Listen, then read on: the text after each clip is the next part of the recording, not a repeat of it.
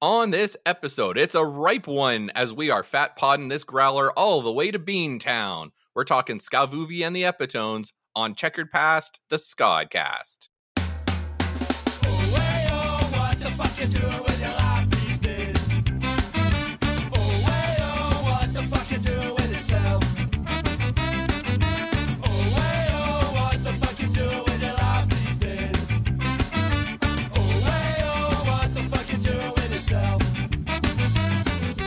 What up, checkerheads? Welcome to Checkered Past the Scodcast with Celine and Rob, the show where uh, Tub Skankin, aka I get knocked down and I get picked up again, explore the history and impact of a different band each episode, and hope to bring in new fans along the way. I'm Robin. This is my co-host with the most toast, Joey. with the most toast. Yeah, started saying that recently, and it's fun to say. That is fun to say. Uh, Celine is MIA today. Uh, that's okay. She's coming in to do another episode later today. So, uh, in the meantime, we got engineer Joey. I'm here. What uh it was just tub thumping? Yeah, and this is a yeah. I did tub thumping twice, uh, but this is a preview. We'll say for the game later. Uh, so I did the game first, and then did the intro thing second. So uh, it has literally nothing to do with the band that we're talking about or the band we're interviewing today. Oh, you're really a Quentin Tarantino over there switching the timeline up. That's right.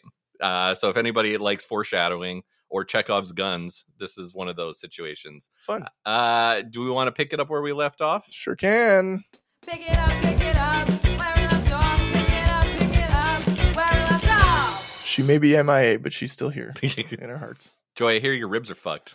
Yeah, so uh listeners may know that we went on a pub crawl early in the a month ago, about three, It's five, five weeks, Er- four early five sept. weeks ago. Yeah. uh, and I fell off an electric scooter, and I thought that I bruised my ribs, but I have been sore, very sore since then, and I just got a like proper compression thingy with a big velcro Hmm. thing that goes around my ribs and uh, it's making me feel a lot better so i think i am more injured than i thought but being in alberta our healthcare is garbage right now Yeah. uh, because our government is garbage and has been for nearly a hundred years. And uh, yeah, there's no point in me going to the doctor. So- Walking clinic, four hour wait. Yep, That's what. walking clinic, four hour wait, and I, Ariane said. and I know my rib is not poking into a lung, or I'd already be dead by now. So no point in going. Uh, get so unlike Rancid, uh, we are very destructible, right? Like so I've, destructible, I've noticed that more recently. destructible by the day. I uh the other day um I stepped off the my back porch Mm. and I twisted my ankle slightly and it has never uh gotten better. and then that was the moment I felt old. And we are what three, four weeks away from icy, snowy ground still, probably. Yeah. So that was even before that. So that Yes. was Yikes. Yeah, I rolled my ankle already uh even before it gets icy. Sick. We're off to a good start this winter, y'all. I watched uh the band Apollo Suns yesterday. That was what's new with me. In live action, Yes. in real life. They were unreal.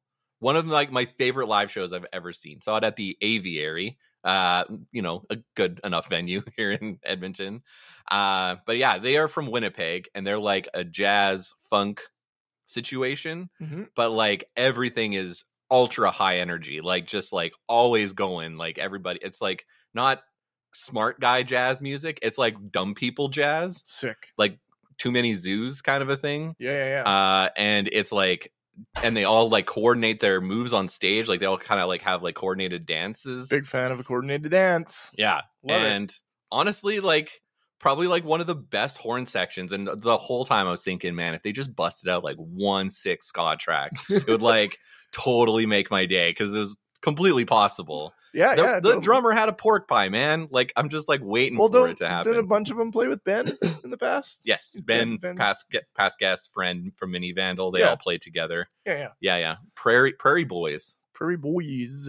Yeah, That's cool. Apollo Suns. Everyone check it out. You should next time they're in town. I'm gonna drag you along because it was like an incredible live performance. Yeah, I'm I'm excited. Check it out. I, I, I like. I'm a fan of that, like kind of in between, like like jazz funk for dumb folks, as you Yeah. put it. You know, Yeah, like yeah. where it's just like it doesn't have you don't have to go to like a jazz club. We we went a few years ago. We went to a kind of a the Edmonton Jazz Society's tribute to ska. Yeah, thing, yeah. I remember that. and it was very much like jazz cats playing ska music for smart jazz people. yeah, a lot of scarves. Yeah, and it, and it was cool and it was very good. But like, there's something about like bands that are like way more educated than their audience playing a bunch of music that might go over some of the audience's head, but playing it in such a way that everyone can get it and have fun. You know? there is also something about like um watching a ska show sitting down. That Yeah. was a weird experience It experience was for a me. little weird. I don't know if I liked that because like the yard bird is all like for sitting and you know scratching your chin, Jazz club. Yeah. and then Put having a little, little. beret on and and pinch your little teensy tiny pointy soul I, patch. I thing. don't. I don't know what that's like. All right, let's do this. We are Yeah. absolutely thrilled to introduce our guest. She is a multi instrumentalist for the new Northeast ska punk band Sergeant Scag, whose new album, At Least More Than Halfway Dead, is streaming everywhere right now through Ska Punk International. Carmela is here. Hello, friend. Hello. You you How kind are of you- referenced our album title without even getting there yet when you talked about your injuries today and This- you know how you're getting old and like you were just you were leading into this already. Yeah, that's right. This is a very professional. We definitely think about these things. Very planned. Very I can planned. can tell. It- Yep. Yep. Very organized. I like this. Uh, have you ever had some experiences at jazz clubs like we have? Like, how do you feel about going out to a to like a place where you sit down to watch music? So I was thinking of two things when you were talking about that. First is uh, Fishbone comes around often. They they play in Fairfield, which is uh, a little closer to New York City for us, but it's still Connecticut. And they play sometimes at this small kind of black boxy theater, and you sit down, like To see you Fishbone. can't sit down and watch Fishbone. Like you can't. Like it doesn't. it those two things don't make sense. So I, I had that thought when you were talking about your ska jazz thing. Um, but there there also is there's like a whole society of like these super smart jazz folks in right in New Haven County that play. And it's always a sit down thing but it, yeah like I don't go to those cuz I as much as I know about music like I feel like an absolute idiot sitting there. I'm like why are they doing that? Why can't you just play can you go back to the melody you played mm-hmm. first? You Yeah. don't have to play 26 melodies in two and a half minutes I swear to you like it's okay. So I did reference watching Too Many. Zoos, but they're like probably they always play a, a punk bar when they come through. They play at Starlight, and uh, it's like a freaking rave when they play. So I'm not sure if you're familiar with the band. They're they're from New York.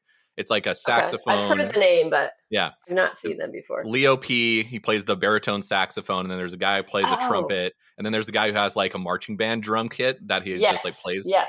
Uh, so just the three of them, and it's all like yeah, basically EDM music played with jazz instruments. And uh, there's like no, as Celine would say, there was no dry toe in the house. it is a wet toe function. uh, so first question that we ask our guest: What is Okay. your history with ska music? Your checkered past, if you will. All right. So I'm very fortunate to grow up in New Haven County, and we had this kind of mid-sized nightclub. I want to say it's supposed to probably hold about 300 people. It's called the Tune Inn, and it was down on Center Street in New Haven. And the club owner was this gentleman Fernando, and I I don't know, like the ska scene must have just been starting because it was the early to mid 90s, and he like he just locked in and was like, if I do a ska show every week or or at least if not every week, like every other week, like the kids are going to come out because they were all ages shows. He didn't have a bar when he first opened, and so he would just pack the house, and he would. It was like literally eight dollars to get into every show, regardless of who was playing, and so um, that's where we would go. And I am fortunate to have an older brother who also was into you know music stuff and was in a band. Or if you ever heard of JC Superska, if that name has Oh. ever crossed your path. It has indeed. May have even been Okay. may, may have come up on this podcast once Yeah. or twice. Ah, okay. So he played trumpet in the band, and so I was old enough to like go just because my brother would be there. Because I was only, I think, a freshman in high school when things started going on, you know. And so uh, I would go, and I just got locked in. It was just like, uh, as an instrumentalist already, just loving all the horns and like everybody dancing. And so that was our spot because I was at least I could go to New Haven and come back and but then it, it literally just it started to ripple like Rhode Island was starting to having shows and like there were places in um, New York like Poughkeepsie and Portchester that would have at least one show a month and like bigger bands. And then all of a sudden like the Boston's show up and you know like bands like Spring Heeled Jack who are also from Connecticut they would play maybe bi-monthly or every three months and you could go see them so we were constantly going to shows constantly and then there would be punk nights there would be hardcore but ska was definitely the thing that drew me in and i loved like the dancing the camaraderie between people um, and just seeing bands from all over that would that would happen to you know come to little new haven connecticut because we had a club that would you know host a ska band it was great And then, so how did that segue into you uh, joining a band? Ah, so by the time I think I was like a junior or senior, there was a bunch of us who were always going to shows. And we're like, why don't we just start our own band? And so we started playing. Uh, we were called the Stepbacks. We never did much as, as a band. We made a cassette tape that we recorded in my, my parents' basement at one point. Sick. Um, it was great. Yeah, I still have it somewhere. We made we made little stickers, like clear stickers for lighters. That's what like our, our merch table was stickers, t-shirts, cassette tapes, and lighters. Uh, Hell for yeah. whatever reason. It Big was fan. great. I have a lighter left somewhere that's it's empty, but it's still, you know, still in existence. um, because you know, sentimental value. Like we made these, you have to hold on to them. But we uh we would play with Sergeant Scagnetti. How funny. And so we would follow them wherever they went because we just like like if we weren't on a show with them, we would go see them play. A bunch of my friends were like so into Scagnetti, so I would hop along for the ride and whatever. Um, and so they were a thing, but I was not in Scagnetti. I was just a fan, a super fan, I guess maybe. And then ska kind of like well, Scagnetti fizzled in the late '90s Right. um, they decided to go other ways. And I became a, a part of what was some of Scagnetti, which was Dave, the drummer, Steve, the singer, and Danny, who's the original guitar player. And they were going a totally different route. They wanted to play trip hop music, and I happened to play upright bass. And they were like, "Do you, you know, want to do this thing?" And I was in college. I was like, "Sure, I'll drive from Massachusetts once a week. I'll play some trip hop. That sounds great." And that's how I became really close with all of them. Um, and then it wasn't until like 2012 ish that they were like, we should reunite. Let's do a reunion. Carm, you should be in the band. Like, I, I don't know. I, I'm just a fan. But at that point, I was now married to Dave. So Dave, our drummer, is my husband too. So they were like, well, you have to be in the band now. so it was just it wasn't really a choice, but it was like the right thing to do. And it's been extremely fun and challenging. Uh, since that we did the reunion, and then it's like, do you want to try some shows? Okay, well let's go play Supernova, see what happens, you know. And then here we are, like however many years later, and we just made a new album. It's, it's really fun. So so let's talk about that new album. Like how does it differ from say the quote classic Scag sound from the 90s and what did you think going into it? Like what was the plan of action? I think uh, there was definitely a fire under us to like just when even when we started out it was like yeah we could play all these old songs and like so people like me who weren't originally in the band we had to learn all these things and like figure them out. I played alto sax when I started um, in the band and it was just like let's play what people like. Let's pick the best songs the ones everybody liked. Let's play all those. But then there was also definitely a desire to like well we're a new version of scagnetti so why don't we try to write some new material? And i want to say we had only written like three or four things but they were just like we'll just you know it wasn't full length album was not in our brain. Um and then there's this band disposable. They're from like want to say the New York area. And I feel like the guys from Disposable and Steve, our singer, had like this back and forth, like, well, we're going to write some more songs. Yeah, you should guys should write some more songs. Yeah, we're going to write some more songs, like encouraging both Right. on both ends. Like, we should do this. How many can we get under our belt?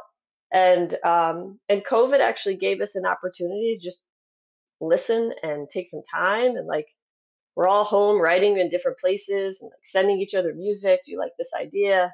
You know, And when we were finally actually able to be in a room together, again, it was like, this is magic. Like, okay, we got to keep this going. And Steve had tons of ideas for content. Uh, our, our guitar player Alex was like, well, I've got this idea and this idea. It was all of a sudden, it was just like they were just stacking. You know, somebody bring a guitar line to practice, and then one of the horn players was like, what about this? You know, boom, all right, we got the, the this whole section down. Let's build. So it started to actually I feel like built pretty naturally, but like with some energy and excitement behind it. Like, we're gonna do this. We're gonna make we're gonna make enough songs. We're gonna make an album. Like let's do it. Yeah, it's it. uh and it came out in such a, a unique way. Like it feels like a I don't want to say a different band, but you can tell that there was no allegiance to sound exactly like you used to. Uh yeah, and definitely not. And it feels modern and also like grown up in like a real way that I am really attached to. Like I feel seen listening to it. Agreed. um like it's like a lot of themes around like you know getting older and like seeing the world in a different way and uh yes. which yes. like we're seeing that more and more with ska bands coming around like they're no longer feeling obligated to keep the party going from you know when you were in your early 20s and everything's a big uh, a big goof off and now everybody's like hey let's look back on our lives and uh, look forward as to what's coming next. And uh, i think this is like I, again I, I we said before pod but this is a very uh, challenging record to listen to in the best way because it's always full of surprises. Um so outside of just say like ska music like what other influences went into uh into the new record Uh, I think uh, you know I'll take a little bit for me, like me being in some ways the newest addition to the team when they decided to do this for real, and having a ska background but never playing this style. Like our the band I had in high school was like we played kind of traditional poppy ska stuff. We wrote songs about working in a candy shop in the mall and like you know nothing was serious. It was just very lighthearted. And then being in Scag, where like Steve's focus with his lyrical content is just like it's it just it hits everybody, right? Like you said, especially with this stuff in the newest album. Um, but I think the addition of keys, like so they throw stuff at me all the time, like, well, what do we do about this? Oh, card, what do you got? And I feel like that totally has changed some of the sound.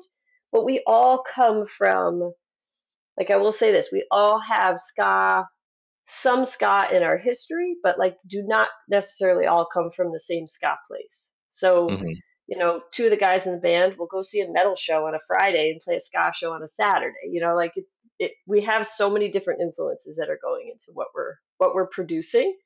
Um, and I think we're listening more than maybe I would have 20 years ago.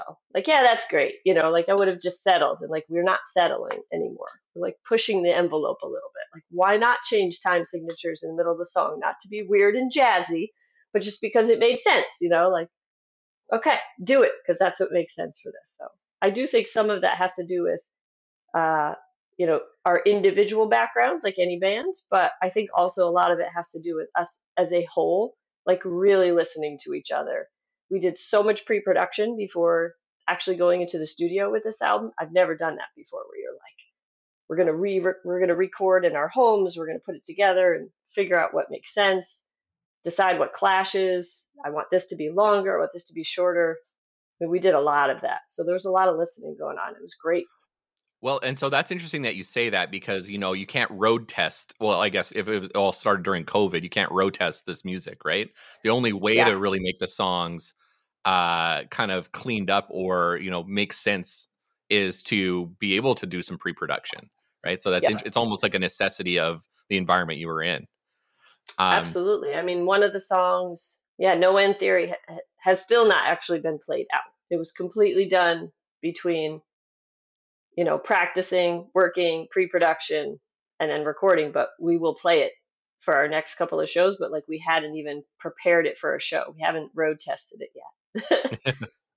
uh, yeah. I definitely heard metal influences on on the record. There's some there's some double kicks in there, which always makes me happy. Oh yes, Dave loves Uh, that. Give him an excuse to throw it in anytime. He's like, yeah, Yeah. Uh, the excuse is Rob's gonna listen, so just uh, let him know that. There's a there's a I'll guy out there who's obsessed with double bass. So, um, Uh, I want to kind of circle back. You talked about like doing like trip hop uh, in the in the mid aughts. Uh, and like, what? How did that come about? I know that's not about ska, but uh, Yeah. are you into it? Are you a big DJ Shadow fan? Like, hmm Yeah. Yeah. In fact, like, so it, it was really fun. I had always, I guess, whenever like Portishead kind of surfaced and then Massive Attack, and you start, like, I was listening to that stuff anyways. And it's so funny because we, we say that trip hop and the upright bass is the reason that Dave and I are even married right? because they were looking for a bass player and had been to my apartment. I lived in Northampton at the time. And, you know, Warped Tour would come around, and where we are, it would always be in Northampton, was the closest place. I lived like walking distance from where it would be. So uh, a couple of the Scagnetti guys had gone to the show that year and came back to my apartment to just kind of like chill out, whatever. And I had an upright bass in my room. They were like, "What is that?" I'm like, "It's an upright bass. You know, I play it for school. I'm a music student, whatever." And that's what the phone call was initially. It was like, "Carm, do you still play that thing?" And I'm like, "Yeah, I do." They're like, "Do you want to be in a trip hop band?" I'm like, "Okay," you know. But we were listening. I think I was listening to that stuff, not realizing like I could make that music. I definitely wasn't like, "Ooh, someday I'm gonna play this bass in a trip hop band." It just, just I guess you just, just, or I was assuming like it was all made. It was like the start of computer music. They were making beats. You know, you got DJ Shadow doing things with records and like, you know. So, but Dave and Steve and Danny were already like trying to figure out how to recreate like their own trip hop with just the three of them and realized that they needed a, ch- a girl singer, they wanted a girl singer, and they wanted an upright bass. So that was my, I came in as the bass player and it was a lot of fun. Very different. You play very long songs of course. compared to, you know, ska Yeah. songs, but um, flexed some other muscles for me as, as a musician and performer. And it was really fun. Really fun. Oh, that's awesome. Yeah, Uh, live Yeah. live like EDM style music is always very cool. Uh, when I worked at the music store back in the day, I was uh, someone showed me Jojo Mayer drumming, and Jojo Mayer has a band called Nerve, and they are just a D and B band, but they play live. So he plays like wild 300 BPM D and B drum beats on like a little teeny tiny like a cafe style kit and he, Oh, and. I and I think his band has like a an upright bassist and a keyboardist or mm. something like that, and it's it's wild. It's it's very very cool to watch music like that. That yeah, you conceive of it being just sort of like an elect- electronic thing that someone's making in their Yeah. bedroom or whatever, and then you see like a live band doing it. It's super sick, very cool. Yeah. I think I think we had an advantage in some ways because I didn't know any other band I could go see live doing what we were doing at the time. Like unless you were going to go see Portishead or something. Like who who else was doing that? And at least on Yeah. the East Coast, there was nobody. So I think we, as a group, our name was Tarmac, and we had definitely pulled in people who were like, "You need to play this venue every month." And then we started to do that, where it was like, "Oh wow, the first Saturday of every month." Yeah, but like we were doing something that was different and was not available anywhere else, uh, at least in our little niche here in the East Coast. So uh, we had a lot of opportunities to perform. A lot. It was great. Uh, the other thing about before we get into the time Skasheen for today, uh, Scagnetti got brought up no less than I think fifty times uh, when Hans Gruber and the Diehards were on for the first time. Uh, Chris is like them. Chris, uh, even though he came on to talk about Spring Heeled Jack, I think that episode was actually about how much he liked Sergeant Scagnetti. Yeah, it's like a 50-50 episode. That's so- really funny. it's uh it's really interesting because like you kind of mentioned it that the you know the Connecticut ska scene or even just like Northeast ska scene was was regional but big enough that it supported these bands. Like Yeah. who else was uh who else was coming up around that time that you can remember and Oh, Uh, let's see. yeah. Um, so there was kind of a, they were a little different, not so much ska all the time. Well, Johnny Too Bad, the Strikeouts, which I don't know if you've heard of them. no. Um, they were from the Hartford area. Um, they had a little bit more of that mod look to them, and like they they did reunite recently. Um, within the last year, they played. We did a Skanksgiving weekend, um, and they reunited for it. It was great. Uh, so that's one. There's a band Nigel Six. They're from the same area. They're from like the Hartford area, like Johnny Too Bad. Um, oh oh oh uh the Mugwums. What? Tiny. I, I don't think they they made a great album as far as I did. I I remember being like, I don't know how why I was at the studio. I got to hear them recording some of their stuff. They're great musicians, um, but I I don't think it lasted long. They were another one.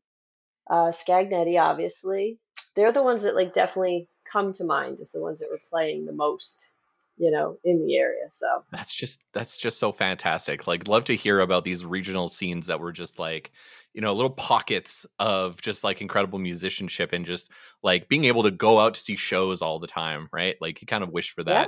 that uh, in this day and age, right? Especially in Edmonton. Yeah, and the bands Yeah. because of that scene, like I'm sure this happens elsewhere, but like the Toasters came through, and then like 2 Skinnee J's would come through, and then Hepcat would come through. You know, like because of this little venue in New Haven that like drew all the people, like they knew they would pack the house, so they would like Fernando would book all these bands, knowing well like he would have a packed house for them.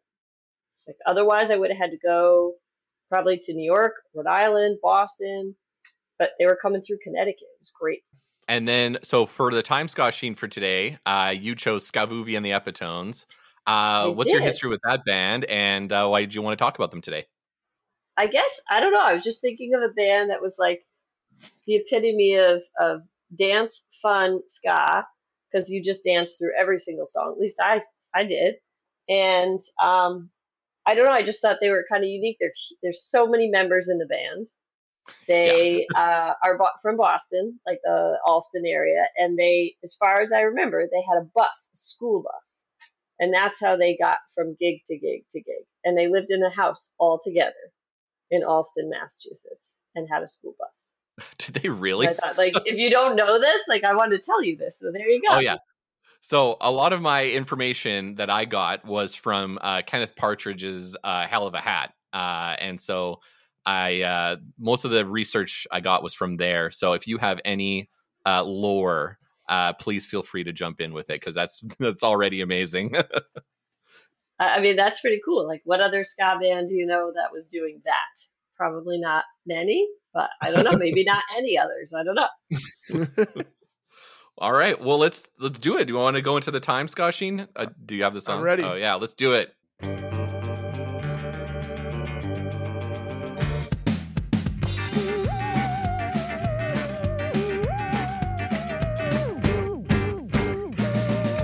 The time Skasheen takes us back to Massachusetts, circa 1994. I brought that joke back again. To the college towns of Newton Evergreen. and Wellesley, during a time when ska was just on the cusp of hitting the big time and punk rock was at its apex with Dookie and Smash ruling the charts.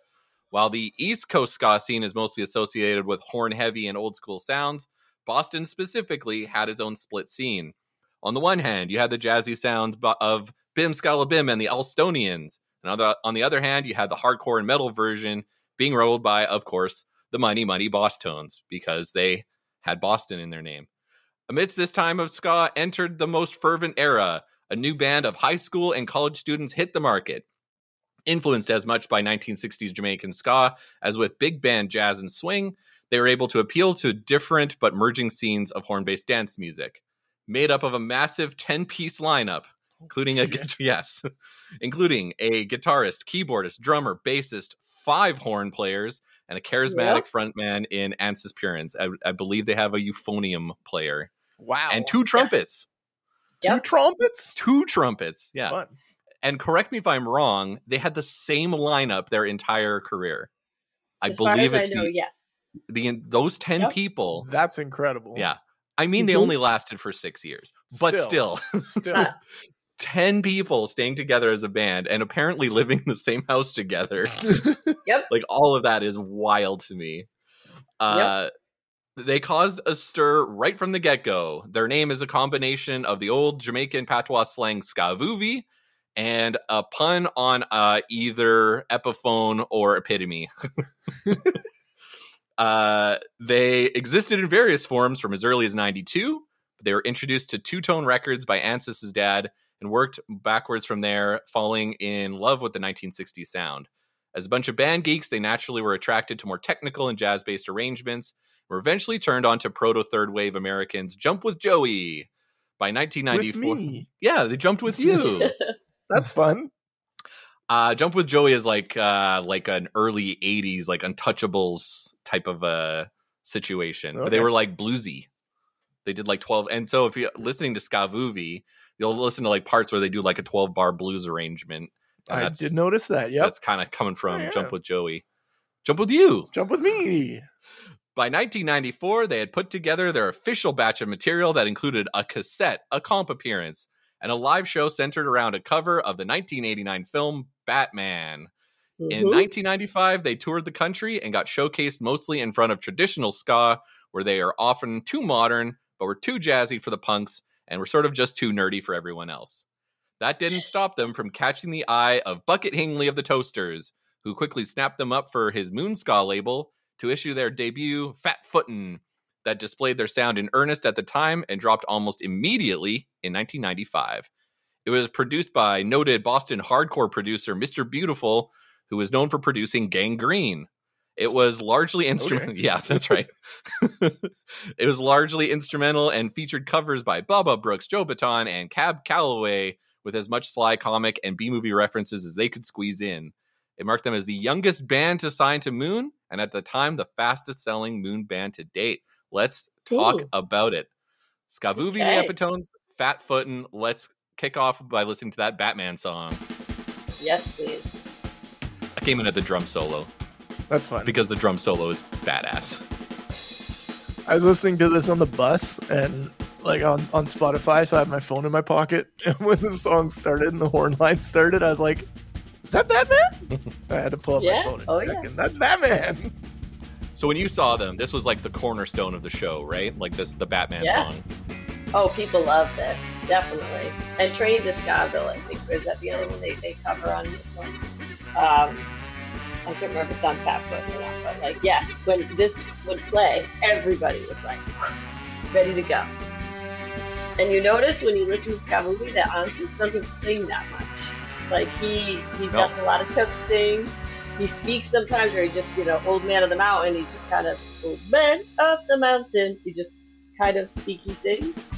Yeah. But I don't think there were a lot of other bands with a lead like that, other than him.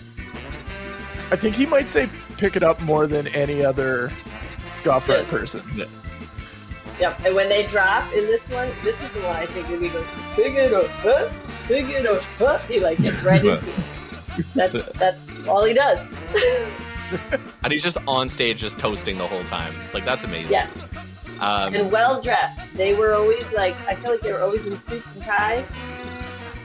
Classic. Yes. Yes. I, all their all their pictures showed them in like matching suits and ties. We so Joey did mention that there's a lot of uh, it does remind you of Tokyo Ska Paradise Orchestra that way. Mhm. Uh because same idea, very well dressed. Uh not at this Yeah. time, but like later on, their vocalist would also only really scat and and toast and not really sing that much. Yeah. Uh and so like you can kind of see the parallels a little bit. No like minus the it's almost like you take the Eastern influence out of Tokyo ska and put in more like blues music and and like swing, So and it's kind of like yeah, the big comparison. when. I was a kid, when I was like getting into music, uh, and I had like, you know, mostly like grunge and punk rock and stuff, like kind of in the mid '90s. For some reason, my parents had a like the Glenn Miller Orchestra like greatest hits Nice. album, and that made it way its way into my like CD thing, and I I kind of got into that, and I I kind of picked out some of that. When it gets more kind of ska ja- or sorry swing jazzy on some of these Yes. albums, I was like, oh yeah, that's like a like a Glenn Miller kind of feel to it. So it's almost like a mishmash of like a Glenn Miller style thing and like a Tokyo ska type of thing. Mm, like it's it's pretty pretty good combo, that's for sure. yeah, they have a big band feel, especially because of how many horns they have. Um, so you hear that, but you know what's interesting? When I was, I did a little listen this week too, because I'm like, it's been so long since I listened to them. Let me let me listen through. I never really got into New York ska jazz, who had a similar concept, right? Um, but I was thinking of that. I was like, I never really got. I I think I saw them once or twice and was like, okay, they're good at what they do. But Skavoovie would always bring me to a show. If Ska, if New York Ska Jazz was the headliner, I was like, yeah, it didn't it didn't hit anything with me. But it's similar style, just something about Skavoovie. I don't know. It was way more fun to to watch. More dancey maybe. Oh, Yeah. definitely. I associate New York ska jazz with being kind of like smart, smart people ska music. Uh, and it was, I think we learned recently that that at, at the- in this period in the mid '90s, it was basically just the Toasters. Yeah. Like everybody who played horns Yeah. was the Toasters horn Yep. section. yeah. Yep. Uh, yeah, this record is so my history with Skavoovie is is the next record. Basically, listening to it over and over and over again in high school. Uh, so I did had to kind of like backtrack to Fat Foot, and, and then their third record I had never heard before, so that was kind of an extra treat. Um, this record, um, I, I there's a lot to to love on it. Uh, definitely feels to like bridge the gap to what they do next. Uh, but I think that this is like basically just dance music. Like they're just like Mhm. making a party on this record. yeah. Uh, Yeah. yeah. I, I don't know if a, a, a hardcore punk producer uh, added any value to their sound on there. yeah. I, the that's- mix is a little a little funky. yeah. It. I, I don't know. It sounds. It sounds like Moon records. yeah, of the I know. time. Horns like are, they all horns are kinda- loud, drums yeah, are loud, yeah. bass is super quiet. Totally. Yeah. I Yeah. like. I. I don't know. I wasn't surprised. I was Yeah. surprised to learn that the person who produced it did. When I listened to it, though, I was not surprised that it sounded the way that it did. That's true. Yeah, yeah. Um, but yeah, it's. I mean, it, it's a lot to. There's so much going on with the horns all the time because there's five of them. Uh, Yeah. it's definitely like every solo is is is well turned, well earned. Um, I would say uh, they definitely are not uh into into brevity. Uh, like the album, I think is like an hour long, but so long. I did notice that as well. was but like, oh, I, wow. I had to think about that Yeah. too like at the in the era in the cd printing era when like you had to buy cds Yeah. there was a real culture about making sure that you filled the cd up Hundred percent. Yeah. I, I have to take that into consideration Yeah. whenever we listen to bands from this like kind of early '90s to even to even like kind of the later mid '90s era. It was like they were like, "Oh, we're allowed to go 80 minutes, so we need to go somewhere between 65. 55 and 80 minutes," which is like too long.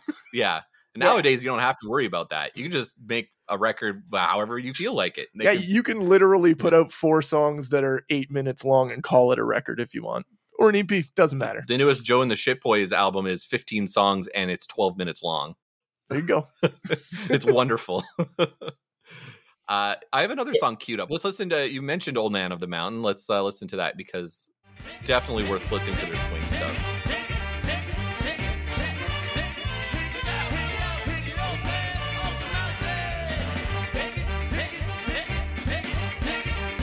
This song rules. Yeah, this is very fun. Yeah. Yeah, I think this is a big crowd pleaser.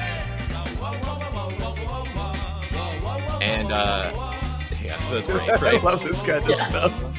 Just vocalizations for the fun of it. Yeah, well, who needs lyrics? Like, just do that. Um, and it's uh, because it reminds me. So the Gangster Fun has the cover of uh, Blue Serge Suit, which is also a Cab Calloway cover, and I think that just ska covers of Cab Calloway songs are guaranteed bombs. Like they're just so good. Yeah. Yeah. Because the original is very good to begin with, so Right. Unt- Do it justice. Yeah. yeah. Plus, this sound just like makes it seem like you're in some sort of like underground club drinking hooch, dancing. You know, like it's just a fun like vibe. You have to call it. a douche. Have to Yes.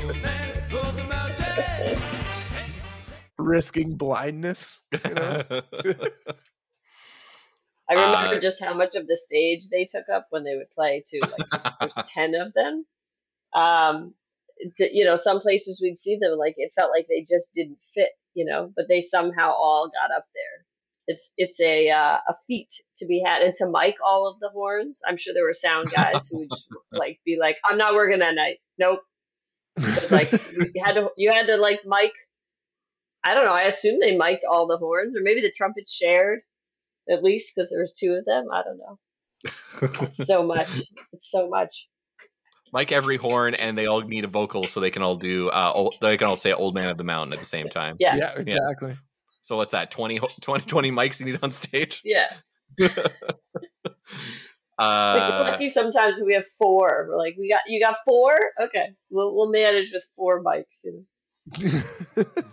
that's how many mics we need. no, when, when No, we, we- when we we did needed live, we needed like eight. We we, needed needed a whole bunch. we needed eight lying on the ground. I, I was I was gonna say uh eight people on stage without instruments was a lot of people on stage. Ten people with a drum kit and a bunch of horns and stuff. That's crazy. Yeah. The other song I have from Fat Footin' is She Sure Can Cook. Oh, that's a good one too.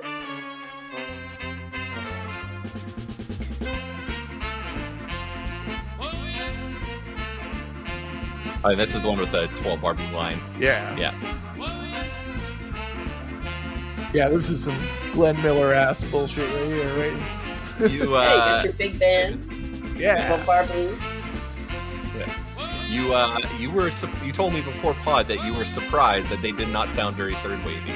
Yeah, I don't know. I just the jokier uh, name threw me off. I was not expecting it to be so kind of old school flavored, and I was pleasantly surprised. They're all like 16, 17 when this record was That's made. Like rad. yeah. So they absolutely weren't some could of have them been still in college or something, or some of the is that what you said? Some of them were in college. Half half were still in college, half were in high Okay. school. Yeah. So they could have been playing like just cheese, cheesy ska, They could have been. but they weren't. They were playing this. They chose. Right. They chose wisely. Yeah. The Scofflaws did the same thing. They were like super young when they signed. Yeah, when their first record came out. Also, some of the solos on this album, for them being that young, are fucking bananas. Because there's some Yeah. pretty wild soloing. That's cool. They either were all in like their high school jazz slash college jazz groups because like those horn players knew how to like how to take a solo. Hell yeah. And I just counted there are 17 songs on this Fat Foot album. 17. That's a lot of songs. songs, and they're they four. I would guess at least four minutes long. Long. So my biggest critique uh, is that's too damn long. Yeah, me too, actually. Uh, which I might say for all their records, I might just say the too damn long. which I've I've said before on this pod that uh, and like I I just like a nice crisp 40 45 minutes. Uh maybe even shorter sometimes. Like with a movie these days. I don't have time for 3-hour movies like I used to. yeah. Uh, I like to get a movie in and out in 90 minutes. That's a selling feature for a new flick for me. Uh, I lost Okay. patience. I lost patience. Something happened.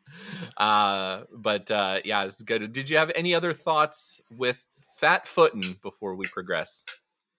no, that's definitely the more memorable of the. There's two albums, right? Or you said there's three. They have three. Yeah, They have three. So I only remember two. So there must be a Right. newer one. that's right. There's a sneaky one that we'll talk about. That's towards the end. Yeah, Okay. Well, I mean, sort of sneaky. Well, there, there's a sneaky one towards the end, but also the middle one is sneaky in a different way. in, in that it's not streaming anywhere. Yeah. yeah, which is Oh, a lot of fun. Interesting. Uh, interesting. No, I just I think it was a feel good record for them, and I I truly think that Moon did a good job of getting them out there because they had what I thought like a pretty good fan base for a brand new band in the '90s to just pop out on the scene and then travel around in a bus. Everybody like was like, "Oh, the Skavoovie bus is here!" Like you knew when they were in town. It's pretty cool. and I think yeah, this would have been just before uh signing bands like Mephiskapheles because that would have came out a year later. So this is like yeah, this is just as Moonska was like scooping up bands left and right in the in the East Coast. Yeah. Uh, so we should uh, I think it's time to take a break, and when we get back, more time Sheen. Woo.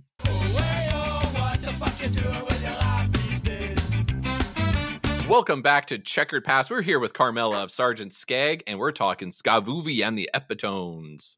So Oh, we're taking yeah. off from 95 after the release of Fat Footin' that helped uh, catapult the band into a touring national band. Was that about goat? Fat Footin', yeah, it's about goat.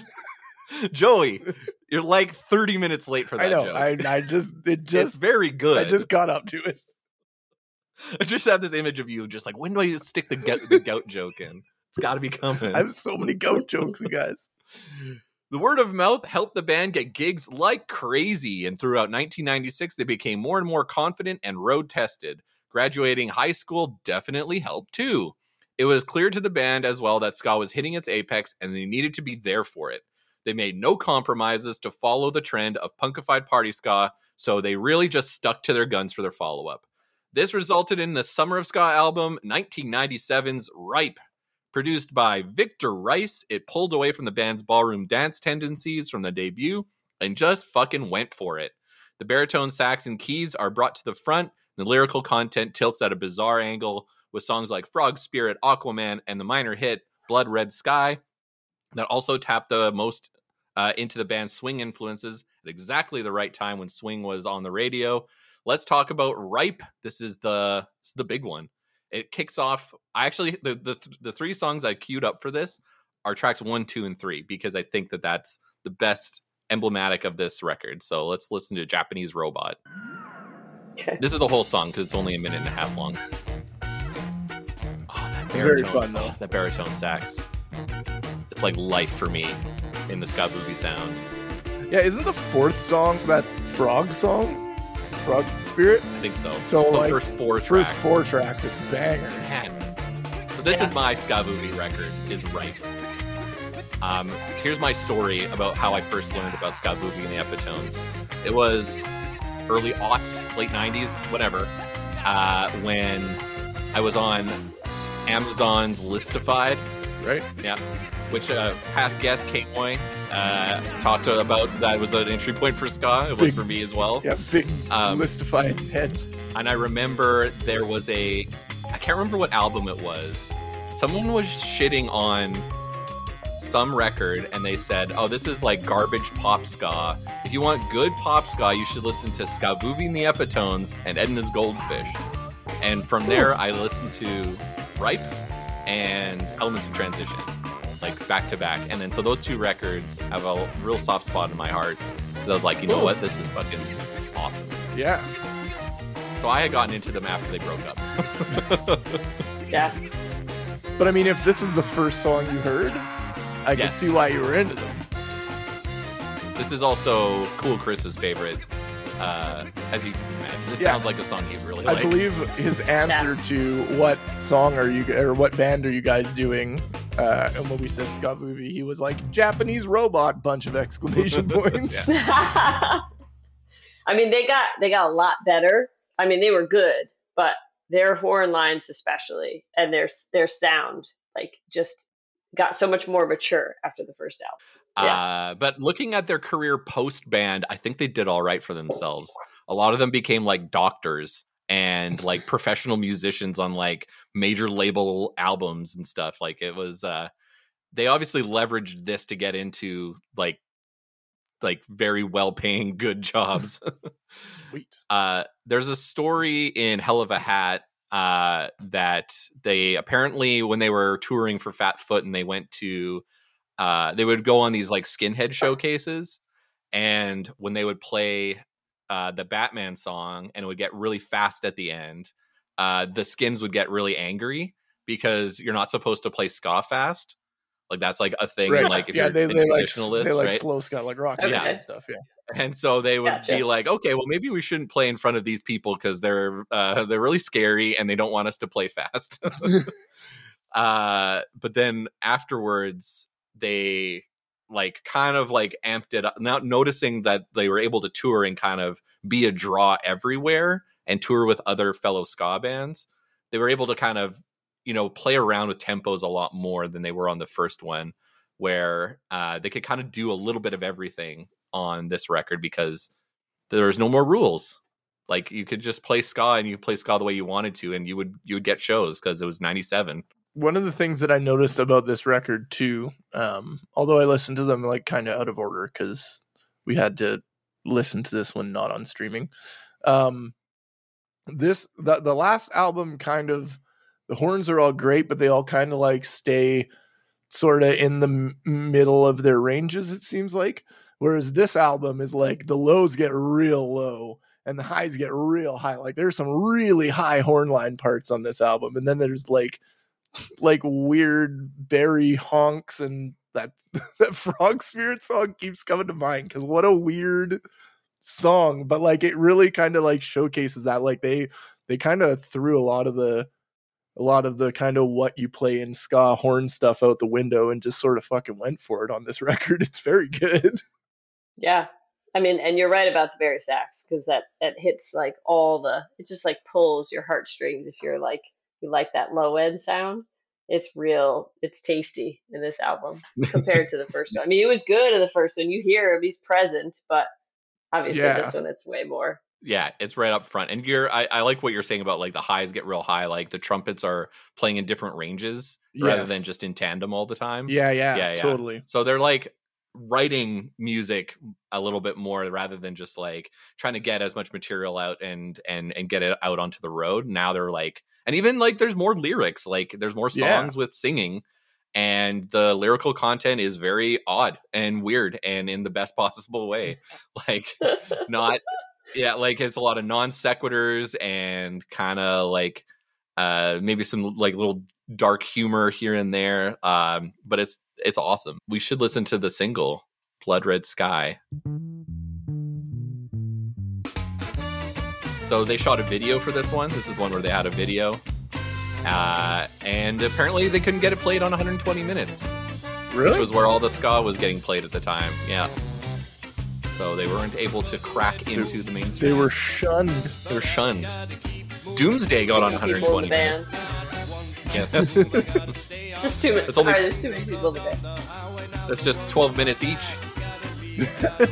Too Yeah. many. Twelve minutes each. Jeez. You can make a gout joke. I can make a math joke. Goat's way funnier than math.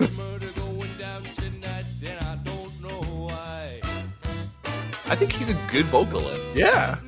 He, has, he has his own style.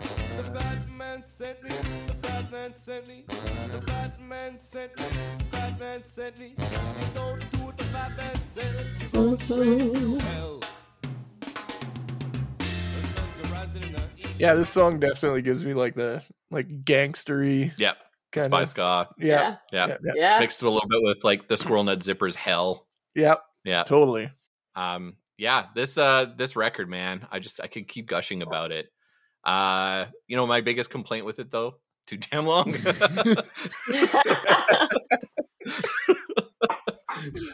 You know, you know what I I'm do nothing find if though. not consistent. you know what I do find though on both of these albums being too damn long. It's not. it's not even that each song is too long, or that there are bad songs on it that they could have edited. It's just as a whole, it's just the whole thing is just too long. Like there isn't even a specific thing where I'd be like, "Oh, you could just Cut that. cut that," right? Like it's all good, but it's just It's oh, man, this 60 or 70 minutes is just too much time to invest. But man, there's some like banger songs on here. I'm just looking at the the track list again. So Fr- Frog Spirit obviously is great. Wildfire is great. Drunk is great. The the last song Riverboat is also amazing. Uh yeah, this is like a classic of the era. like I feel like all I can do is talk about it for hours. And we spoke about this po- pre-pod, but we are unsure of why it's not on streaming. No Yeah, I clue. was just gonna ask Nope. you if you knew why. Um, so we here's our here's our theory. Uh, so pretty sure Bucket gave all the rights to the music back to the bands when Moon folded. Uh, and so I and knowing what I know about Bucket, I don't think he's highly motivated to go and scrounge up old Moon stuff and throw it on streaming. I feel like that's like uh, one too much effort for him on that front. Mhm. Uh, whereas he would prefer the band just made the choice whether they did it or not. Uh, and so, like, I, I feel it's very scattered shot. If you're on Moon, some of your stuff is on streaming, some is not, and I think that's band to band. Uh, I read that so Fat Foot and like the version that's on streaming is like an extended version. They actually added like three songs to it, and I think they were working to getting Ripe on there, uh, but haven't done so yet. So I think it's really just you know a matter of time and energy to to get it out there. Whereas the next record is on streaming, The Growler, which uh, you know has has its defenders. the one last song I have from Ripe is Aquaman, because it makes me laugh. it made me laugh when I was listening to it too.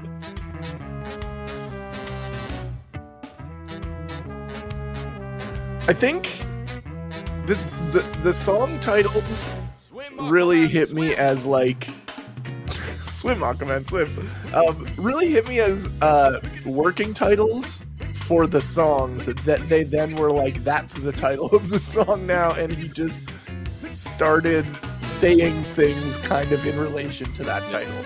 Like I, I don't. They wrote 14 random words down and they're just like, okay, now let's write some songs based around these random words. Hundred Yeah, it's possible.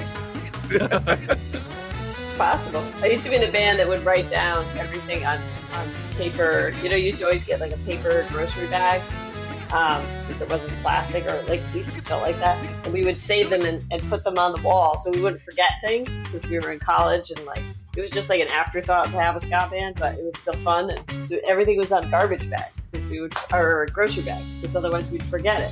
Like things even like that, like a word, a chord progression, and then it would sit in the bottom of we would just sit in the bottom of my bass locker until we would meet again and be like, all right, what did we do with that? What's that? I don't know. Just make something with it or not. Or recycle it. And then it was like, no, that's garbage, recycle. I love that. So who knows? Uh, this Skavoovie could have been doing like just like yeah, like throwing like magnetic letters on a fridge and was like, that's a song. And I don't want to always invoke this band, and I don't know why I keep bringing them up uh, on the podcast, but the band Anal Cunt, that's how they wrote all their songs. 100%. you do keep bringing. Them I do. They get brought up a lot. I just I'm aware of a lot of lore around that band because it's uh, fascinating and terrifying.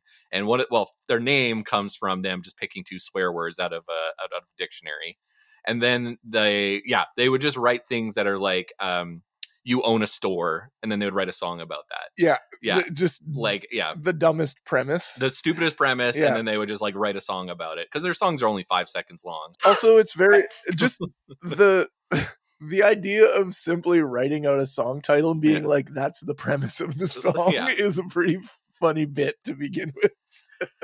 Ah, yeah. Anyway, I won't invoke them anymore because Seth Putnam is not a good Yeah, he's a person. total piece of shit. Do you hear about Phil Anselmo still being a piece of shit? Speaking of, I mean, friends of what Seth. did first, what did he do now? Second of all, when did he stop being a piece of shit? Uh, yeah, that's true. Zakk Wylde is in the new Pantera. I know. That's upsetting. I don't. I mean, he sucks too. So whatever. That's fair, man. What a what an upsetting band. Just continue to make me mad. All right. Do you have any more thoughts Okay. on the on what we're talking about today Or Pantera. or Pantera? Do you have a lot of thoughts on Pantera? No, I don't have any thoughts on Pantera. I think my brother used to listen to them for a while. I just kind of remember being like, yeah, that's not my thing, but it's cool if it's yours, you know. um, no, I mean, you see, you hear like the, you hear like an elevation in the music in the second one. So I, me not hearing the third album, not even realizing there was a third album, I'm very intrigued if you're going to play something from it. Oh, I'm gonna play three tracks off of it. Yeah, Oh, we're gonna we'll chat about it.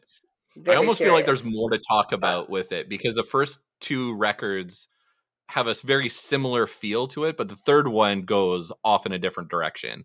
Mhm. And so I think that that's uh it's going to be interesting. So All right. all right, let's continue. While the success of this album helped spur the next year of the band, as 1998 wore away, it was clear the ska scene was in a death spiral. As money became tighter and concert draws dwindled, the band also became salty toward their fellow ska bands. The brief taste Hmm. of success spurred the band to write full blown pop songs and try to craft a hit. With Moon Ska essentially out of business, the band shifted to Shanachie for its next release. Oh, you never heard of this record label? I was just. It's to time say. for everyone's favorite feature, Label. Shay's the bomb. Uh, the label was formed in 1976 and is an old Gaelic slang for storyteller. Why? Because it released only Irish fiddle music. Except the Skavoovie in the Epitones. oh yeah, we we get there. Uh, Okay. our R. Crumb did their label art. Uh, like the '70s, like ass gas or grass art guy. That Yeah. R. Crumb. Did the, did the label art for Shanachie Records, which was again only putting out Irish fiddle That music. this I love Okay. this so much. Eventually, they leveraged this to acquire small labels that allowed them to scoop up jazz, reggae, and international artists to create an eclectic, albeit pop absent roster. So they never really liked having pop music. Nowadays, the music being released is like by Rita Marley, Ladysmith Black Mambazo, Leo P, and Flobots for some reason. Okay. Uh, Flobots was a instrumental hip hop band that had the song uh, uh, "I Can Ride My Bike with No Handlebars." If Oh, you remember yeah, that yeah. song? Yeah. Uh, this may seem weird, but in 1999, they were this weird as well. Uh, so if you were familiar with Skandalous, like the Skandalous All Stars or the uh, Mm-hmm. Skandalous, uh, the compilations that did cover records, Mhm. and all the bands that were on those records, this is the label it was on. So Okay. basically, by leveraging all of this, like jazz international Jamaican um, artists that they were signing, uh, they were able to. First, they put out the compilation, which was Skandalous All Covered, and had a bunch of New York bands on there. And then some of those artists all formed the Skandalous All Stars, which then put out their own records on the same label. So it wasn't like a huge stretch to also have Skavoovie because they also had these New York East Coast ska bands also on the roster. Yeah, yeah, okay. Yeah. Okay. So that's how it all came. And they still exist to this day, doing kind of whatever. Like it is I went through and I scrolled through their artist list and it's you know, like they they've cornered the market. How do I put this? They they look for the markets that are not being cornered and then they corner those markets. Hmm. like Interesting. like Ladysmith Black Mambazo has like a very international, huge following, but whatever label they're on will just like drive them in whatever direction they're going. You know what I mean? Right. So, yeah, yeah. Uh, anyway, very interesting. R. Crumb, fiddle music. label She's the Bomb. so Skavoovie's final album was 1999's The Growler, that was for all intents and purposes an attempt to go mainstream. Featuring more pop and accessible jazz influences than ever before, it came at a time when fellow ska bands were making similar experiments. See Slow Gherkin and Mephiskapheles. It fell with a whimper and put the last nail in Skavoovie's coffin. All the members separated after go on to personal success, including aforementioned doctorates, musical achievements, but they left a legacy of Skavoovie as a band of dorks that tr- stayed true to themselves and were simultaneously of a- ahead and of the time. So let's talk about the Growler with the Okay. s- single Coffee Connection about how much he hates coffee. I thought that's what this song was about, and I was like, that's that's a solid thing to be singing about. Made me think of you. Yeah.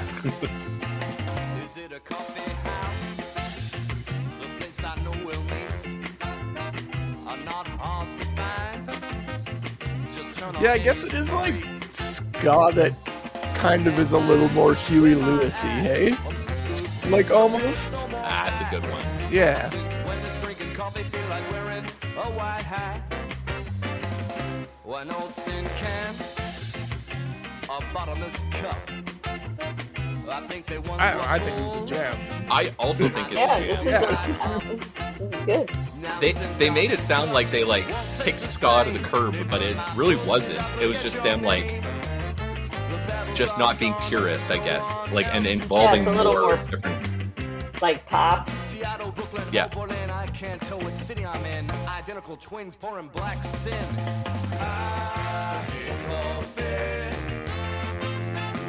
I hate coffee. And the horns are still honking.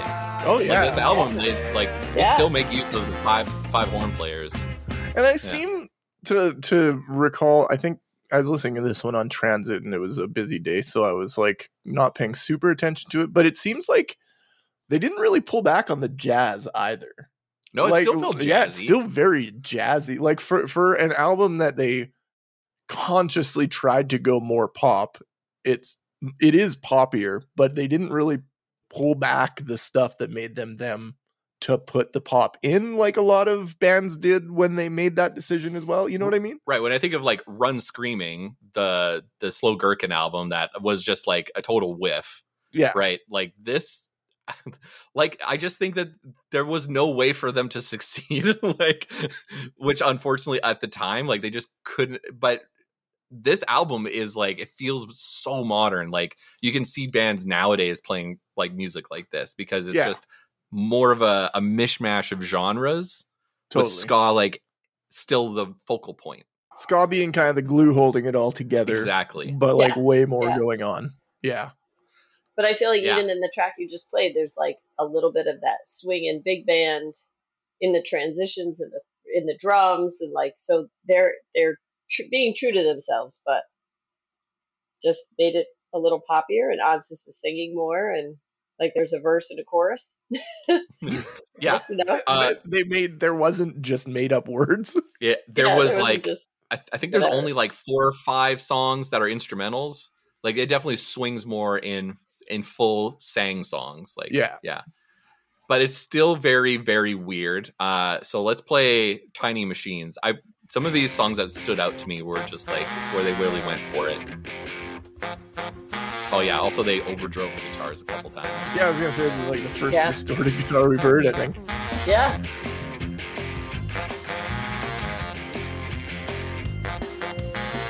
This song is very Devo. Yeah, that's what it's. That's the thing I was trying to put my finger on. Yeah.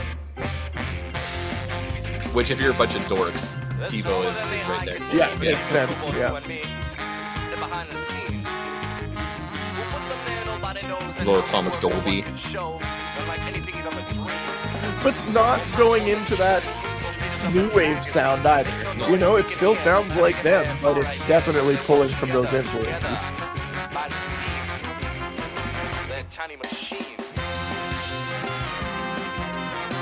This song almost has kind of like a, almost like a rocket from the crypt sort of vibe too. A little bit. almost, a little bit. Yeah. Very c- Yep. cinematic. Yeah,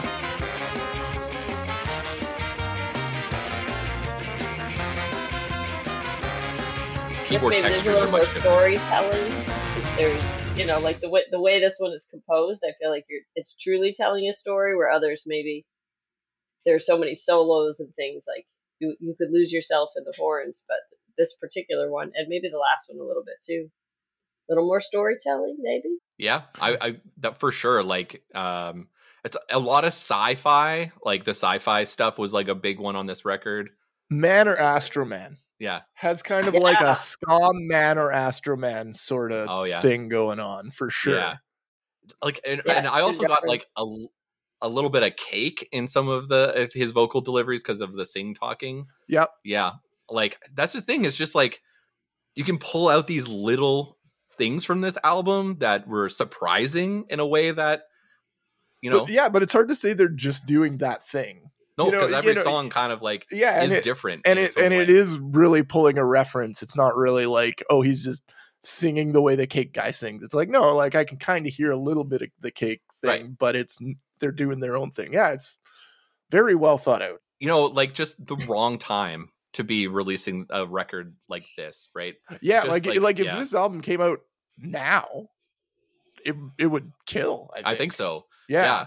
like i think it hold it holds up to the modern era in a way that like some of their more classic stuff maybe like as much as i love ripe like i would almost recommend this to more people to just say like hey this is something interesting from the 90s Especially But, if yeah. you're yeah, if you're more of like a ska 2 type enjoyer. Yeah th- this would be a better entry I feel point like a to the progressive band. more more progressive sound Yeah, yeah, totally. I was Uh, actually let's hope- uh I was really hopeful they might join for the the big fest and was like is there any chance like Skavoovie's gonna reunite and like come down? I just thought it would be so much fun and for people who don't know them to hear them. But I can put in a suggestion next year for the next Once this out Like- once this episode comes out, yeah their their streaming numbers are going to explode. just They'll be there next year. Yeah chris was upset that it was only a thousand Yeah, he was like angry yeah, about he was it. like a thousand. That's bullshit. uh, they almost reunited in I think 2011. Like they set up like a, a website and a blog post, and they put three posts and then just stopped. They're Yeah. like, "Yeah, more materials coming," and then three like after like three months of posting stuff, they just stopped. Again, wrangling 10, 10 members together because like at this point, like they're almost known for only the one lineup. yeah. So that's that's got to be a challenge. Yeah. Last song I have queued up from this record is Captain Future because this one was also weird and I liked it. Also, it's kind of swingy. Yep.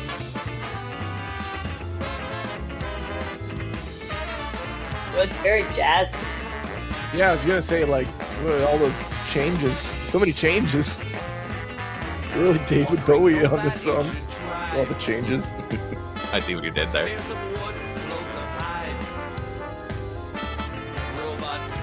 Also sounds a little bit like gangster fun in the vocals too. We mentioned that before.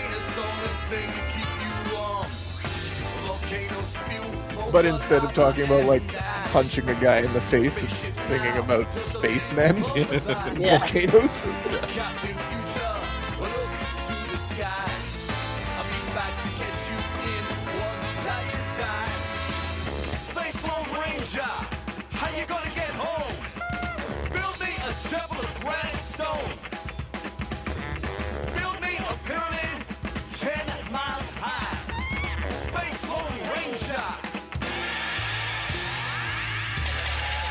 Fucking sweet. It's so cool. Rad. and they thought that this was mainstream.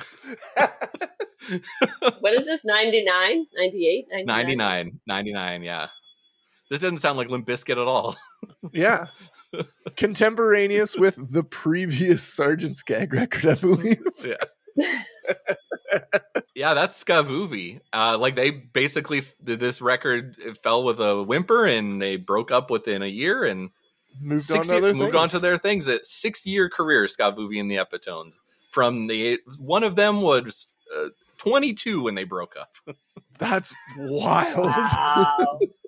So just to contextualize how young this band was, and also everything that they try to do in that six year period. Like I'm thinking about Rob when I was 22, and I just graduated college.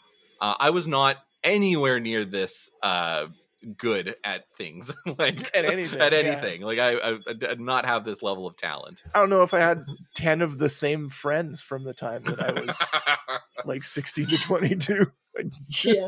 I'm I'm going to take a stab. Probably weren't that close of friends by the time this whole thing shook down. That's true. That's true. I, I would imagine like there was some rifts uh, based on everything I know about these bands. Uh, it, it inevitably had to happen. I'm sure they're great now, but Yeah. they probably were like, uh, we can't do this anymore. It's uh, that'd be hard to pay that many members. yeah. Like even just from like making it feasible to be like a touring band And paying off that bus. and paying off that bus. Yeah, they're probably still making payments.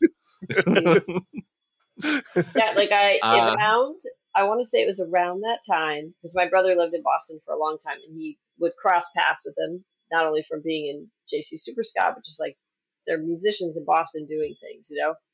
Um, and I I guess I I don't think I realized that they weren't a band anymore, but like I knew where the house was, and I like I think my brother lived near them or something, and it never occurred to me now like we were over there talking about them. They weren't a band anymore. They just some of them still lived in the house, something like that. And I think they still had the bus, but they weren't a band anymore. Probably because they how do you get rid of a school bus? I don't know, but yeah, or maybe they all had to like share the school bus to like drive to work or something. that that was the uh that was the financial plan. All the band money went to pay off the bus, and then when the band broke up, they sold the bus, and everyone got paid out. you can't park anywhere in Boston. Like so they had they had a driveway. I do remember this. They had a driveway next to the house and it was just for the bus. Because otherwise what would they do with the thing? Like just get a ticket every day. I don't know, you know, like I don't know, but they specifically had a house that had a driveway so they could put the bus in it. Like they were for Uh, being so young, they thought of all the things, you know? Makes Appre- an appreciating asset, Yeah, a school Yeah. bus, right? yeah. Drops thirty percent after you drive it off the lot. yes. All right, let's go on to the next thing. We're gonna play a game. We're gonna play a game. Let's play a game. All right. Here's my little thing to start it off. It's pretty terrible. I'm sorry. I I have a, a guest that's really great, and I did something stupid. Okay. Goodbye to brevity. Right. It lacks any levity. Unhappy to read it all. Well, did you need it all? Did you ever preach because you got words aplenty? Traded in one word for 20. Pens are red, but yours are blue. I think it's time to try something new. Do you suffer from long term album titles? I can't read it all. This song is called, this game is called Long Term Album Titles. That was me parodying the song Amnesia by Chumbawamba. oh, Uh, okay, that was the Chumbawamba. that Chumbawamba was thing. the stud something reference earlier. But there's more because in this game, Oh, Joey and Carmela will be given an album title with an insanely long title, Mhm. and I will say Okay. all but the last word, and you have to guess what that last word is. Oh, Okay. excellent. are we going? Are we like it. going? We're uh, Yeah. switching Yeah, I'll get since there's two of you, we'll just we'll we'll go back and forth on Okay. this one. I think that'd be Okay. fun. I want to hear what you have to say. Yeah. And uh, if you get it right, you get a point. Sounds yeah, good. and most All point right. wins. I got ten. Okay. Okay. So here's and Okay. I'll, I'll tell you what the who the artist is after. I won't tell you the artist up front. Okay. Okay. Good. Who are we gonna start with? Let's start Carmella. with uh, Carmela. Okay. Okay. Okay. My people were fair and had sky in their hair, but now they're content to wear stars on their blank. Say it one more time. My people were fair and had sky in their hair, but now they're content to wear stars on their blank. I should mention this is not necessarily ska, and almost definitely isn't. I feel like it has to Right, it does. Rhyme. Right? So I'm Chair. gonna say chair. Stars on their Joey, do you have a guess? Uh, I'm gonna say bellies. Browse. Dang. Browse. This is the famous T Rex album. Oh, T Rex. I was thinking sneetches. oh, I like the Sneetches. They're good. That's They what- learn a lesson at the end of that book. Mhm. stars Uh, with bellies. Stars on stars. Yeah. Right? Yeah. I, I was Yeah, yeah. I was able to recite that entire thing by memory because I had read it so much to my son. That's impressive. Yeah, I don't think I could do it anymore. Dr. right, here's the next and I one. share the same birthday, so I love me some Dr. Uh Oh me, oh my, the way the day goes by the sun is setting dogs are dreaming love songs of the Christmas blank. Sorry, can Joey, you do one you go more time? Oh, These me, are oh fun. my. Yeah. Oh me, oh my, Yeah. the way the day goes by the sun is setting dogs are dreaming love songs of the Christmas blank. Oh my god. Dogs are dreaming of the Christmas night. Christmas night, says Joey. Carmela. I'm going to Christmas. say season. Oh, so close. Ah. Spirit. Christmas Oh. spirit. This is Wow. Oh, man. Dev- Devendra Just took Bar Banhart. Devendra Banhart. wow. Yeah. Ah. All right. These, Close. this is. I'm having a great time. I was worried about this game being too weird, but this is actually No, fun. this is great. All right. Here's the next one. Carmela, go first. No more Okay. stories are told today. I'm sorry they washed away. No more stories. The world is gray. I'm tired. Let's wash blank. Is it let's wash or let's watch? What was the last? Let's wash. Wash. W A S H. Let's wash, Wash. blank. This is such a hard game. Yeah. Yeah. These are some fucked up t- t- titles, I man. Yeah. can't believe people write albums with titles. Okay. Uh, yeah, it's bananas. this is way too long. I thought our title was long. This is way. Oh, I'm doing them in order of length too. They get longer and longer as this game goes Holy on. Holy shit. Okay. Uh, I'll say uh, wash scars. Wash scars, Joey. Do you have a guess? Let's Can, can wash. you uh, read through one more time? God, man. No more stories are told today. I'm sorry they washed away. No more stories. The world is gray. I'm tired. Let's wash blank. Today. It's away again. they use Ah, the same word twice. Again. Oh God. my gosh. Oh man, this is fun. Okay, here's the next one. Joey, you go first on this. I'm gonna Okay. I'm gonna skip this one and go to this other one because it's way funnier. 'Kay. Burritos Yeah. inspiration point, fork balloon sports, cards in the spokes, automatic biographies, kites, kung fu, trophies, banana peels we've slipped on, and eggshells we've tippy toed blank. Tippy toed past. Past says Joey. Carmela, what do you say? Uh, we've tippy toed. These are all like childhood things. In the dark. Oh, you're both so close. Tippy toed over. Oh, over was my like Over. my other. Dang. This is Cap'n Jazz. Familiar with the first wave emo band Cap'n Jazz, Midwest emo. All right, Twinkling. Okay. Twinkling All right, here's the next guitars. so yeah, very twinkly guitars. Yes. God, this fucking next one, man. I'm sorry. It's so stupid. I believe Yeah, this it. Carmela first. Yeah, Carmela Okay. first. Some motherfucker's gonna be walking around with, with a size nine diehard up their ass because apparently they ain't never seen a short AC man get bad ass on blank. God. Um, Some motherfucker's gonna be walking around with a size nine diehard up their ass because apparently they ain't never seen a short AC man get badass on blank. on Broadway. Broadway, Joey. There's work. been no On points so far. Mike. On methadone by the band Weird Wives. Jay. Wow. All right, I got. I'm gonna do four more because I'm just having a great time. But I also I'm also realizing how hard these are. All right, but we're getting into some classics. These next three, I think, are ones that people are aware of Okay. as being long titles. Okay. Okay, this next one. When the pawn hits the conflicts, he thinks like a king. What he knows throws the blows when he goes to the fight, and he'll win the whole thing for he enters the ring. There's no body to better when your mind is your might. So when you go solo, you hold your own hand and remember the depth is the greatest of heights. And if you know where you stand, then you'll know where to land. And if you fall, it won't matter because you know that you're blank. Right. Guess, Carmela? Know that you're. I like your answer. Is it rhyme? You can take it. Okay, I'll I'll second his right. Correct. That is uh, the first correct answer. You That just point, sounded. I, I'll I'll, give it I'll give both it of you. both. Yeah. Correct. That's Fiona Apple's Grammy Award winning album, the Where- red one with the words all over it. Where she just took an entire verse from a song and used that, I guess. Correct. Okay. Yes, Fiona Okay. Apple, who was, be. I, I- believe, also 16 when that album came out. Oh, wow. Was that the one that uh, had her like big hit? Yes. I can't remember which. That's the that's the Grammy Award winning one, the one with the Right, hit. Yeah. What, the, what was Apple. that song? I don't know Trying to that album. I remember. am just very aware that this has a very long album title. That was where I went with that one. That was a piece of music Okay. trivia I did not know. Uh, okay, here's the next one. Most of the remixes we've made for other people over the years, except for the one for uh, Einstürzende Neubauten, because we've lost it, and a few we didn't think sounded good enough or just didn't fit in lengthwise, but including some that are hard to find because either people forgot about them or simply because they haven't been released yet. A few we really love, one we think is just okay, some we did for free, some we did for money, some for ourselves without permission, and some for friends as swaps, but never on time and always at our studio in blank. Carmela, I believe that's yours. Yeah, I really love this title. That's great. Um, some we did in our studio. What was the last part? Some we did in our studio for what? Is that what you said? Some we did in our studio in blank. Blank. And if you get this In- one, yeah. uh, in Well, the- New York. I have no idea. I'm going to say New York.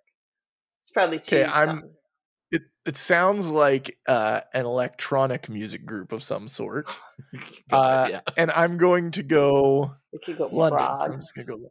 I'm going to give you a half a point because it's Ghent. Ah. Very close. The band is Soulwax. Soul Wax. Oh. Oh, I've heard of That's them. a that's a Some very long- fantastic title. I I, Yeah, I love that. pretty It's it's like the same idea as like NOFX' 45 or 46 songs title, but way, longer, and way funnier. longer. Okay, here's the last one, and this is the Guinness Book World Record holded longest album title of all time. Okay. And I get to guess first. Yes, so Mhm. buckle in. Here we go. Yeah. and it's important if you pay it there, there's no real trick to this like the last one if you pay attention to the words or if you know the album already you could probably suss out what the what the last one is what the Okay. at the end is Okay. the boy bands have won and all the copyists and the tribute bands and the tv talent show producers have won if we allow our culture to be shaped by mimicry whether from lack of ideas or from exaggerated respect you should never try to freeze culture what you can do is recycle that culture Take your older brother's hand me down jacket and restyle it, refashion it to the point where it becomes your own. But don't just regurgitate creative history or hold art and music and literature as fixed, untouchable, and kept under glass. The people who try to guard any particular form of music are like the copyists and manufactured bands, doing it the worst disservice because the only thing that you can do to music that will damage it is not change it, not make it your own, because then it dies, then it's over, then it's done, and the boy bands have blank. One. Carmela? That was going to be my answer. Was one. Yeah. But that is correct. The boy bands have one. This is an album by Chumbawamba. That not only doesn't surprise me Wow. because it's Chumbawamba and they are who they are, but I was gonna say that it sounds like like the talking part over a quiet part before a breakdown in like a refused mm-hmm. song, yeah, which I feel like also tracks. right. Because Chumbawamba are anarchists. yes. Like big, big time, full blown. A- if anybody has, I could, I could do an episode of this podcast about Chumbawamba because their history is bananas. Yeah. starting off as basically the backing band for Crass, and then accidentally making a hit single that they got really angry about. Yeah. uh, and then and then like donating all of the money they made from it to various awesome causes and such, Yeah. I believe. they're like a legitimately cool band, but they're also like firebrands and they piss everybody off. And yeah, fascinating group that gets knocked down and gets up again. Some of the other some, some of the other uh bonuses I had if we didn't if if I felt like this didn't go too long. Uh, the Happy Mondays album, Squirrel and G-Man, 24-hour party people, plastic face, can't smile. Like Coheed that. and Cambria's Good Apollo on Burning Star 4, Volume 1 from Fear Through the Eyes of Madness. Mhm. Uh, I think that those are like the big ones. Oh, there's this one called Youth Movie Soundtrack Soundtrack Strategies. Hurrah, another year. Surely this one will be better than the last. The inex- inexorable march of the progress will lead us all to happiness. That's a mouthful. These are some long ass album titles, and what I've learned is that uh, they make them inscrutable. They're not just long; they're inscrutable. The Soulwax one was the only one that made some semblance of sense. all the other ones made no sense at all. That's like that King Lizard. King Gizzard and the Lizard was Wizard. The most recent one is uh just a mishmash of words from a Mad Max movie. I feel like Who won, Joey? uh, With me one and a I think half Joey points. by a half point. I think Yeah. we'll a half point. No, I, I nice. we both we both each got one two points f- for getting the same correct answer, and then I edged edged you out by a half a Yeah, point. because you were Oh, you were in the right country. you're in the right country. It's the right guy. You're in the right country. All right, that does it for Checkered Past for another day. Carmela, thanks for joining and putting up with that last bit of nonsense. thank you so much for having me. what have you got to plug? anytime. It's your time to plug. Great. Well, so we have for those listening who are in the New England area, we have our, our record release finally here, uh, coming into Hamden, Connecticut, where it's like in our New Haven County as well as New York City, both coming up October, November. Um, listen to the new album. Just listen to it. My my kids, it's hysterical. Like we have a uh, almost twelve year old and a seven year old, and they like already know the, the words to Everest, which is just great. They just want to play it all the time. So I just I hope you'll you'll take a listen and listen straight through. Don't let it like shuffle on you. Just like if you if you're just listening through streaming service, you know, listen straight through. Um, but yeah, like come out and see us. Say hi if you you know heard the show. Like hey, I heard you on Check Checkered Past. Like awesome, it's great. Say hi. We're we're friendly people. Awesome. Well, again, it has a Checkered Past seal of approval. Joey and I both loved it to death. Hell yeah. Uh, yeah. So we also recommend everybody go out check out the record. Uh, it's a fun blast. yeah, and listen through the whole thing. Yeah. Agreed. It's uh, like a beginning to end type of thing. It's for sure. not 80 minutes. I promise. it's not. It's not the length of That- the Skavoovie album. So. It, it, that's what gets it an extra check mark. It has it has dual horn and flute part, and it also has scratching. So Yes. Oh yes. it has everything and Hans you need. Gruber. You know, you got Gruber Yep. on a on a track for us. It came out so awesome. We had a lot of fun great. Making lot it. fun. We're very proud of it. So thank you for having me on today. It's great. And thanks to the listeners for uh, l- listening to Checkered Past. Hit us up on Instagram, Twitter, YouTube, and TikTok at Checkered Past Pod or send us an email at checkeredpastpod at gmail.com. To support the pod and get bonus content, including a full length and unedited video of this episode, sign up for the Checkerhead Patreon at patreon.com slash checkeredpast. We also have merch available at checkeredpast.ca. Checkered Past is edited by Ariane and engineered by a Joey. That's me, And until next time, I'm Rob. and I'm Joey. In the immortal words of Skavoovie and the Epitones, Aquaman summons a giant sea turtle.